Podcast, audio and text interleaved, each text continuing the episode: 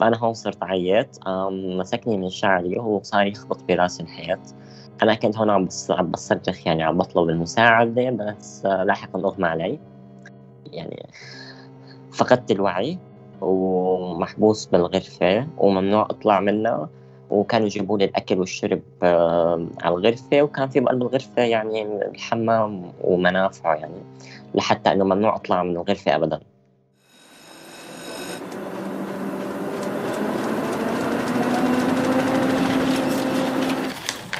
عنب بلدي بودكاست. أغلبنا إذا مو كلياتنا منعيب على مجتمعنا بكتير أشياء. منقول مجتمعنا ما بيقبل الاختلاف، مجتمعنا فيه ستاندرات، ومجتمعنا دائماً بيمشي على العادات والتقاليد. ولما منكون بالاجتماعات والحوارات بنسمع العبارات الرنانة عن إنه لازم نغير المجتمع أو عنا حلم بتغيير المجتمع. بس لما منكون قاعدين لحالنا وعم نتصفح السوشيال ميديا وبيطلع لنا حدا عايش حياته بطريقة مختلفة، بيتملكنا شعور الغضب ومنصير منكتب تعليقات سلبية، أو حتى منصير بيننا وبين حالنا منقول ليش هيك عم يتغير المجتمع، وليش هيك الناس ما عم تعرف تعيش مثل ما نحن عايشين.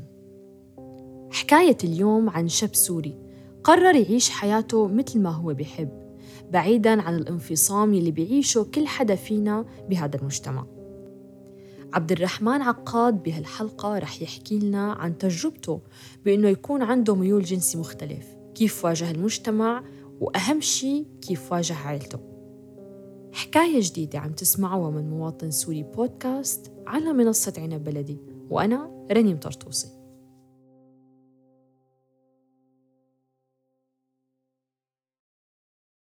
أنا طلعت من سوريا ب 2013. بالبداية نحن شهدنا الأحداث اللي عم تصير بسوريا، وشهدنا الثورة، وأكيد شهدنا مراحل النزوح اللي كانت ضمن مدينة حلب بين 2012 و 2013.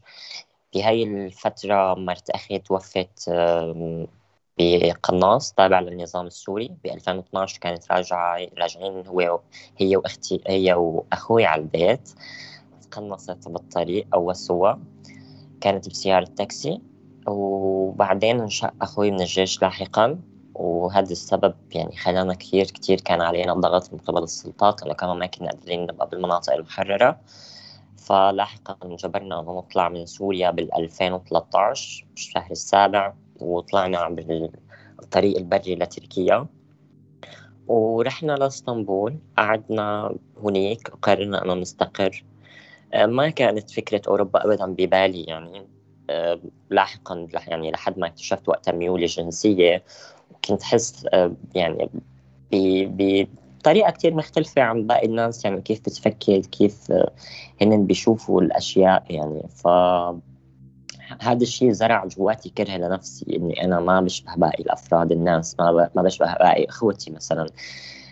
كانت مثلا حتى أيام مدرسة بسوريا لما كنت في حلب، فأنا ما كنت بشبه حتى رفقاتي، اهتماماتهم كانت غير اهتماماتي، ما كنت قادران حتى أعبر عن حالي، وما كنت قادران أعرف إنه شو أنا أو ليش أنا هيك.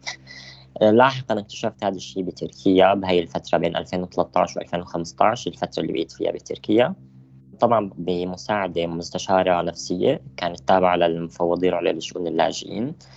ساعدتني إني أتقبل حالي وأحب حالي مثل ما أنا، وحاولت إنه يعني تحببني بنفسي، وإنه أنا ماني شخص مختلف، يعني أو إني أنا ماني شخص منبوذ أو مكروه، إنه في مثلي كتير. يعني هذا الشيء كتير ساعدني بتقبل نفسي.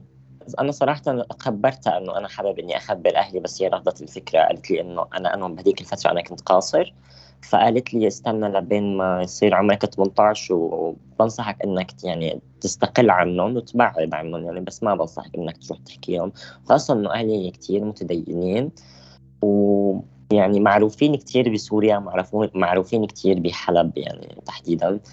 فكانت كتير مشكلة. بس انا كنت يعني بطريقة التفكير انا كنت عم بفكر فيها، كنت مفتكر إنه أهلي رح يحبوني مثل ما أنا، وبالنهاية هن أهلي، وإنه مستحيل يعني أهلي ينبذوني أو يعني يستحقروني أو أنه يطردوني من البيت. يعني أنا بالنهاية كمان كنت شايف حب من أهلي. فوقت اللي خبرت بالبداية أنا عملت كومينج أوت لأختي، أختي بالبداية رفضت هذا الشيء وبس بعدين تقبلت، بس كمان قالت لي ما بنصحك تخبر حدا من العيلة يعني. بس أنا كنت مصر إني أنا بدي أخبر أمي يعني، لأنه بنفس هاي الفترة بابا كان طالع على ألمانيا، طلع هو بسبتمبر 2015، وكان المفروض رح كان يعملنا لم شمل.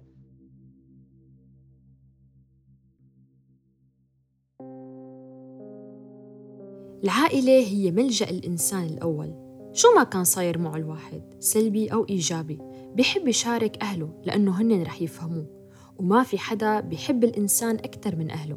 من هالمنطلق قرر عبد الرحمن أنه يصارح أهله بميوله الجنسي، وكان مفكر أنه ردة الفعل ما رح تكون كتير سلبية، أنه رح يتفهموه ورح يحبوه كيف ما كان. بس لما خبرهم انصدم بردة الفعل، كانت ردة فعلهم عنيفة جداً، مما أدى أنه يهرب من البيت.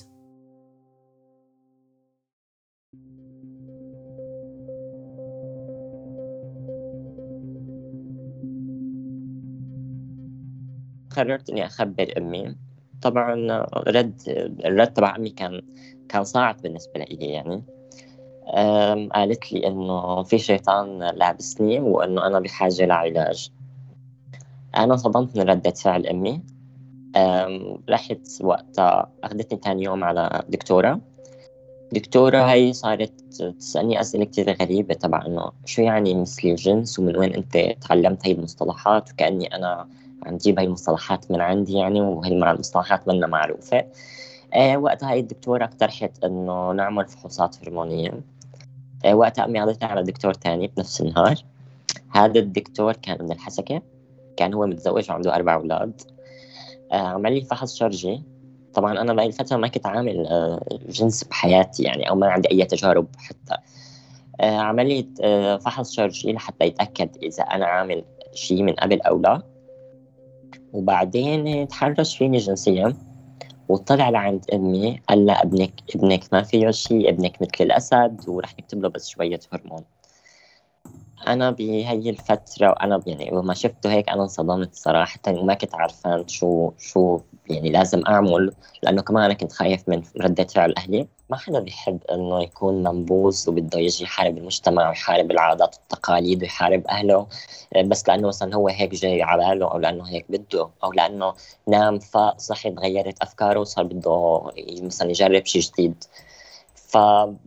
أكيد أنا كنت بتمنى أني أكون أنا شاب ستريت أو هيترو مثلاً، أني أنا بكون مغاير جنسياً وبنجذب للجنس الثاني. بس يعني أنا تقبلت حالي أنه خلاص يعني بالنهاية لما ما في دكاترة بتروحي لعندهم حيقعدوا يغيروا لك جيناتك مثلاً أو هويتك أو ميولك الجنسية، أو بالنهاية أنت شو بتحبي. بالنهاية يعني هو أشبه بالتفضيلات، أنت مثلاً في ناس بتفضل تاكل برتقان على أنه تاكل فريز، فهي مجرد تفضيلات يعني مو أكتر من هيك. بس عنا المجتمع يعني بقيمها من كتير نواحي تانية وبيشوفها أنهم لا ما بيصير أنت يعني حتى يكون عندك تفضيلات تانية. بالبداية انجبرت أخذ الهرمونات، أخذت حوالي 3 أو 4 مرات. بعدين أثر هذا الشيء علي، سبب لي اكتئاب وسبب لي كتير ستريس وضغط، فرفضت إني أكمل أخذ بالهرمون. هون أمي ووقتها كمان قررت إني أضل أنا على موقفي وإنه موقف الدكتور غلط. بس ما كنت حاكي لهم إنه الدكتور تحرشيني، لأنه كمان كنت خايف منهم وكان عندي أخين أكبر مني. فيعني أنا بعرف إنه الكسرة تغلب الشجاعة يعني بالنهاية، فهن أكتر مني فأنا ما رح أقدر أعمل شيء. فوقتها ماما عرفت إنه الوضع رح يخرج عن السيطرة، فراحت خبرت إخواتي الشباب إنه شوفوا أخوكم شو بده يعمل، شوفوا أخوكم مثلي وما بعرف شو، بحب الشباب وإلى آخره، هيك قدام الكل وقدام فأنا كنت كتير خايف. فإجا أخوي الكبير كتير عصبي، فإجا قال لي إنه شو يعني أنت مثلي وشو يعني بتحب الشباب وما بعرف شو. قلت له إنه إيه بحب الشباب، فأنا هيك عم أقولها هيك على أساس إني إنه أنا هيك كتير شجاع وكذا، وما كنت بعرف إنه شو رح يصير لاحقا يعني، فكسر لي وقت التليفون بلحظتها. فأنا هون صرت عيّت، مسكني من شعري وصار يخبط براسي الحياة. أنا كنت هون عم بصرخ يعني، عم بطلب المساعدة، بس لاحقا أغمى علي. ما صحيت على حالي لبين يعني من كتر ما كان يخبط براسي أنا أغمى علي، يعني فقدت الوعي. فقت لاحقا لقيت حالي مربط بالغرفة الثانية ومحبوس بالغرفة وممنوع أطلع منها، وكانوا يجيبوا لي الأكل والشرب على الغرفة، وكان في بقلب الغرفة يعني الحمام ومنافعه يعني، لحتى إنه ممنوع أطلع من الغرفة أبدا. قالوا لي وقتها إنه ممنوع تطلع من الغرفة لبين ما تتغير أو تغير أفكارك يعني، أو تغير الشيء اللي أنت فيه. بالبداية أنا كنت مصر على موقفي وإنه أنتوا غلط وإنه أنتوا إنه أنا الصح، بس بالنهاية لما شفت إنه أنا ما حأستفيد بشيء من العناد اللي أنا كنت عم بعمله، فوقتها سايرتهم قلت إنه خلص أنا بطلت أكون مثلي وما بدي أحب شباب وما أعرف شو. المهم قدرت أقنعهم وسمحوا لي إني مثلا أتمشى ضمن البيت، قدرت إني أرجع تليفوني وعلى أساس بدي أدور على شغل ولحتى خلص إني أستقر. قدرت أخذ تليفوني. وقتها كان في مجموعة على المثليين بتركيا كذا، عملت وقت أكاونت فيك ونشرت على المجموعة إنه أنا بدي مساعدة ومحتاج إني أطلع. فوقتها في شخص عرفني على شخص تاني وقال لي إنه فيك تجي لعندي تهرب لعندي يعني، وفعلا هو الشخص كان ستريت حتى يعني، كان سوري بس كان كتير محترم وكتير لطيف، وفعلا أنا اليوم على تواصل معه يعني، كتير ساعدني ووقف معي. فلاحقاً بس بما أنه أهلي كان عندهم كتير سلطة بتركيا وعندهم كتير معارف، فكنت عارفان أنه بقائي بتركيا كان يعني رح يجيب لي وجع راس زيادة، لأنه أهلي كانوا عم يدوروا علي، وخاصة أنه كان يعني كانت نسبة كتير كبيرة من عوائلنا كمان كانت بتركيا، فكمان هنا بعتوا لي تهديدات أنه بس شوفوني رح يقتلوني يعني، وبدهم يهزوا العار وحتصير مشكلة كتير كبيرة يعني. وكنت عارفان كمان أن السلطات التركية ما رح تحميني ولا رح توقف معي، ورح اندبح وانرمى بالبحر هيك بكل دم بارد يعني. في هذا اللي أنا هربت لعنده اقترح علي، قال لي إنه شو رأيك تطلع لألمانيا أو تطلع لأوروبا مثلاً، وبتقدر تبلش حياتك من جديد بما إنه هناك الوضع أحسن وأفضل وفي هناك حقوق للمثليين وإلى آخره. فقلت له أوكي، بس إنه أنا ما معي تكلفة هاي السفر يعني كلها. قام قال لي أنا بغطي لك إياها يعني، بدفع لك تكلفة كلياتها. وفعلا هو اللي نسق مع المهرب وهو اللي نسقر رحلتي كلياتها.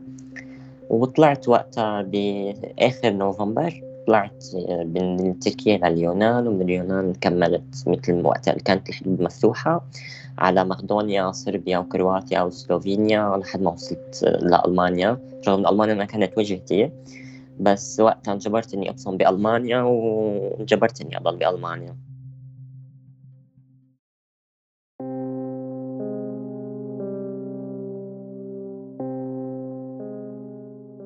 ما ضل حل قدام عبد الرحمن غير إنه يسافر، وفعلاً وصل على ألمانيا.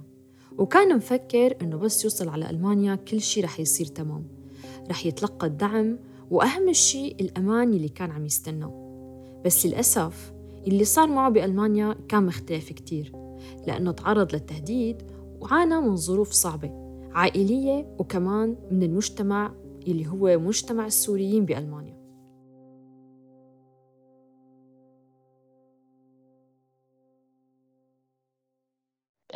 وقتها أنا وصلت لألمانيا كنت بعدي قاصر، وصلت ألمانيا ب5 ديسمبر، فكنت قاصر. وقتها القانون بيقول إنه إذا أنت قاصر وعندك حدا بوصي ولي أمرك يعني أو وصي، ممكن إنه هو يبعتوك لعنده.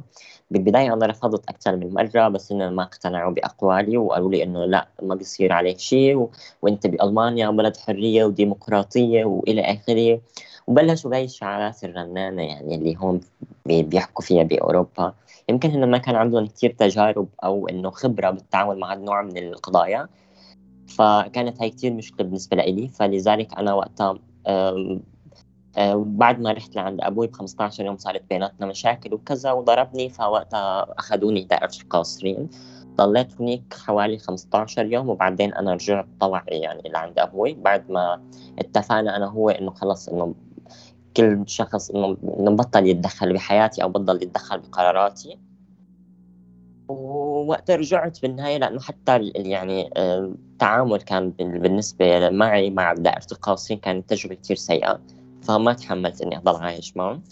كنت حس بالعجز وبالضعف وبقلة الحيلة، لأنه أنا كمان ببلد أنا ما بحكي لغتهم، وما كنت قدران أعمل أي شيء ولا بعرف قوانينه ولا بعرف، حتى إذا بدي أروح أستنجد بأي سلطات أنا لازم أكون بحكي ألماني. يعني ما كان في مترجمين، ما كانوا ياخدوا القصص اللي أنا كنت أحكي على محمل الجد، فكان كتير دمهم بارد بالتعامل. يعني لليوم القضايا، أو لما أنا بروح بدي أعمل شكوى أو بدي أعمل شيء، فالقضايا بتستغرق وقت كتير طويل. حتى بمرحلة اللجوء تبعتي، مثلا لما أنا رحت عملت محكمة بخصوص اللجوء بألمانيا، مثلا المترجمة طلعت هي لبنانية فكانت محجبة، ولما أجيت أنا عم أحكي قضيتي مثلا إجت صارت تقول لي إنه حرام تكون أنت مثلي وأنت حتروح على النار وما بعرف شو، فإنه أنا جاي أقدم طلب لجوء، أنا ماني جاي أخذ درس ديني مثلا، فأنا بعرف حقوقي بهذا المكان. فأنا قلت لها إذا أنت ما راح تترجمي شيء اللي أنا عم بحكيه بالحرف الواحد أنا راح أنسحب صراحة، يعني ما راح أكمل هاي المقابلة. يعني فوقتها المحققة هي كانت ألمانية ما بتعرف تحكي عربي كانت، فشافت إنه في مشكلة وكذا، وشافتني إني أنا بطلت بدي أحكي، فوقتها قررت إنه المترجمة بالنهاية تحكي كل أقوالي اللي أنا بدي أحكيها بالحرف الواحد، وفعلاً حكت بالأخير. بس كمان كانت تجربة سيئة بالنسبة لإلي، إنه أنا جاي لألمانيا المفروض أنا جاي أحكي أسبابي، يعني بالنهاية أنا ماني هربان بس بسبب الأوضاع السياسية اللي عم تصير بسوريا، أنا عندي أسباب تاني. بعدين فعلاً بعد شهرين طلع قرار اللجوء تبعتي إن أنا حصلت على حق اللجوء حسب اتفاقية جنيف للاجئين، وانتهت. يعني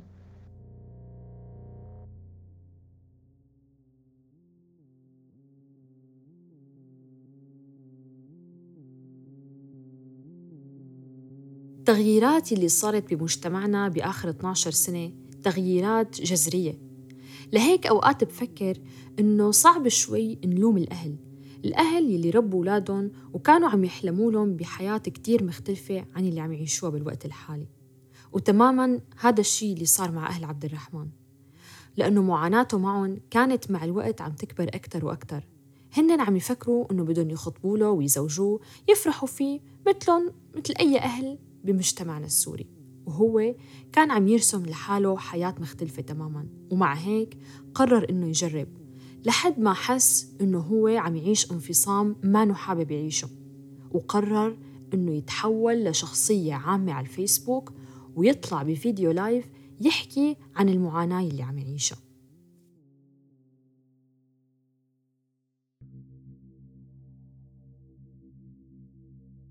كنت ساكن بسكن مشترك مع لاجئين تانيين، لأنه أنا وقت قررت إني أنتقل من عند سكن أبوي، لأنه أنا طبقت وقت 18 سنة وكان عندي هذا الحق، فأنا قررت إني أستقل عن أهلي، بس إنه كنا قريبين من بعض يعني ضمن المقاطعة.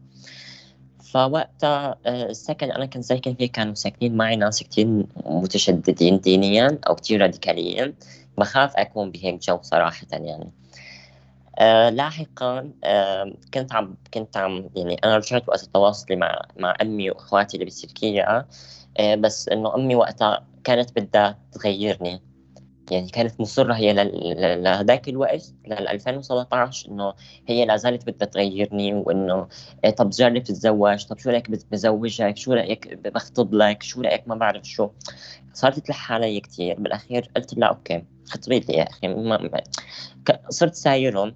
فعلا خطبت لي واحدة من بنات العيلة، ومشينا بإجراءات الخطوبة والقصص كلياتها، وكنت عم بحكي مع البنت على الإنترنت لحد ما صار الموضوع جدي. وكانت أمي راح تطلع البنت من حلب لإسطنبول، وكانت بدها تنزلني من ألمانيا لإسطنبول حتى نتزوج وحتى تطلع البنت معي لاحقا على ألمانيا. فأنا هون يعني وقت قلت لا استوب، يعني حاج، يعني ما بدي أغوص أكتر بهالقصة، لأنه رح أظلم حالي ورح أظلم البنات ورح نتبهدل اثنيناتنا وخلص. يعني الشيء اللي حاولت إني أسايرهم وأجرب على نفسي، أو إني كنت يعني إني أسايرهم، فبالأخير ما نجحت، يعني فشلت صراحة. البنت ما كانت بتعرف، أبدا ما كانت بتعرف، هاي رقم واحد. فلذلك قلت لك يعني كنت حأنظلم أنا وكنت حأظلم البنت معي. بلحظة من اللحظات إيه قلت إنه أنا شو عم أعمل يعني، أوكي أنا سايرتهم مرحلة مرتين وثلاثة بس إنه حيصير الموضوع جدي. وخالي إجا من السعودية لإسطنبول وبده يحضر العرس يعني، حتى يعني عم أقول لك كانت المراسم كانت كلها حتتم يعني، كانت بس ناطرة نقطع لنا البنت من حلب ونطلعها على تركيا وإجي أنا أقطع طيارة وإنزل من ألمانيا يعني. فقلت لا استوب حاجة يعني، خلاص كتير زودناها.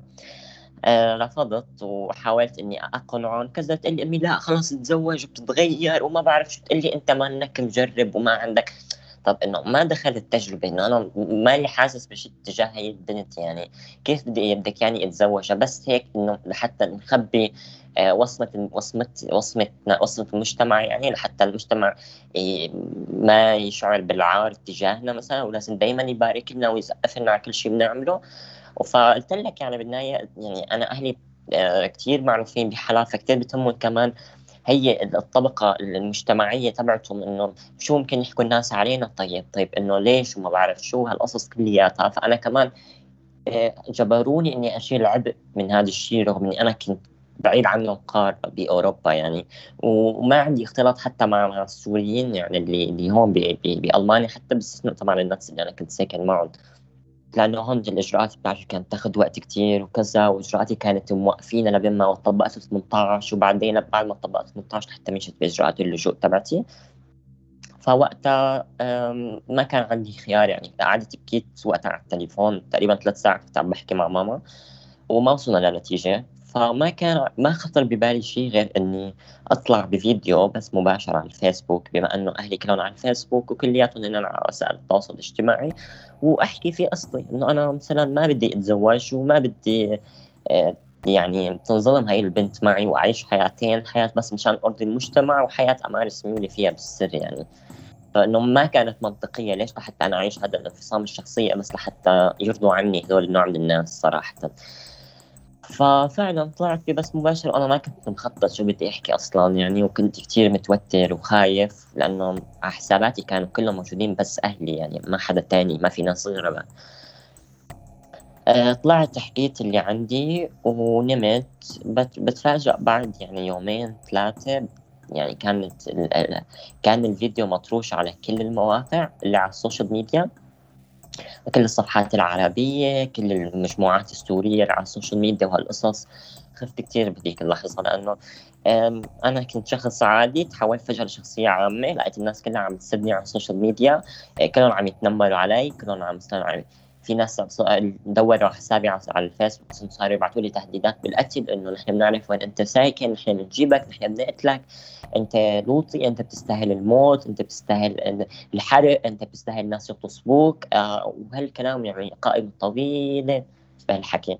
إنه بالنهاية نحن لما طلعنا طلبنا بثورة أو طلبنا بحرية، نحن طلبنا حرية للكل يعني، مش حرية لحتى تكون مفصلة لناس معينة والناس التانيين عادي مثلا آخر همنا. فالحرية لازم تكون للكل، ما نشوف إنه نحن مثلا أولويات المعتقلين السياسيين والباقيين عادي مثلا إذا قتلوا أو انذبحوا أو اعتقلوا. حتى في مسلمين بيتم اعتقالهم بناء على ميولهم الجنسية، فمو من المنطقي إنه يتغيب هذا النوع من الناس أو إنه ينذكر أو إنه يتم التسليط على هذه القضية. بالفترة الثورة السورية أكيد سمحت بالمنابر اللي على السوشيال ميديا أنه يطلع أشخاص كمان تطلع تحكي وتعبر عن تجاربها، وإنه الشخص هويته أو ميوله الجنسية ما دخلوا بانتمائه السياسي يعني. بس بنفس الوقت نحن لما بدنا ثورة وبدنا حرية وديمقراطية، بدنا حرية للكل مش حرية لناس وناس يعني. فمو من المنطقي صراحة هذا الكلام.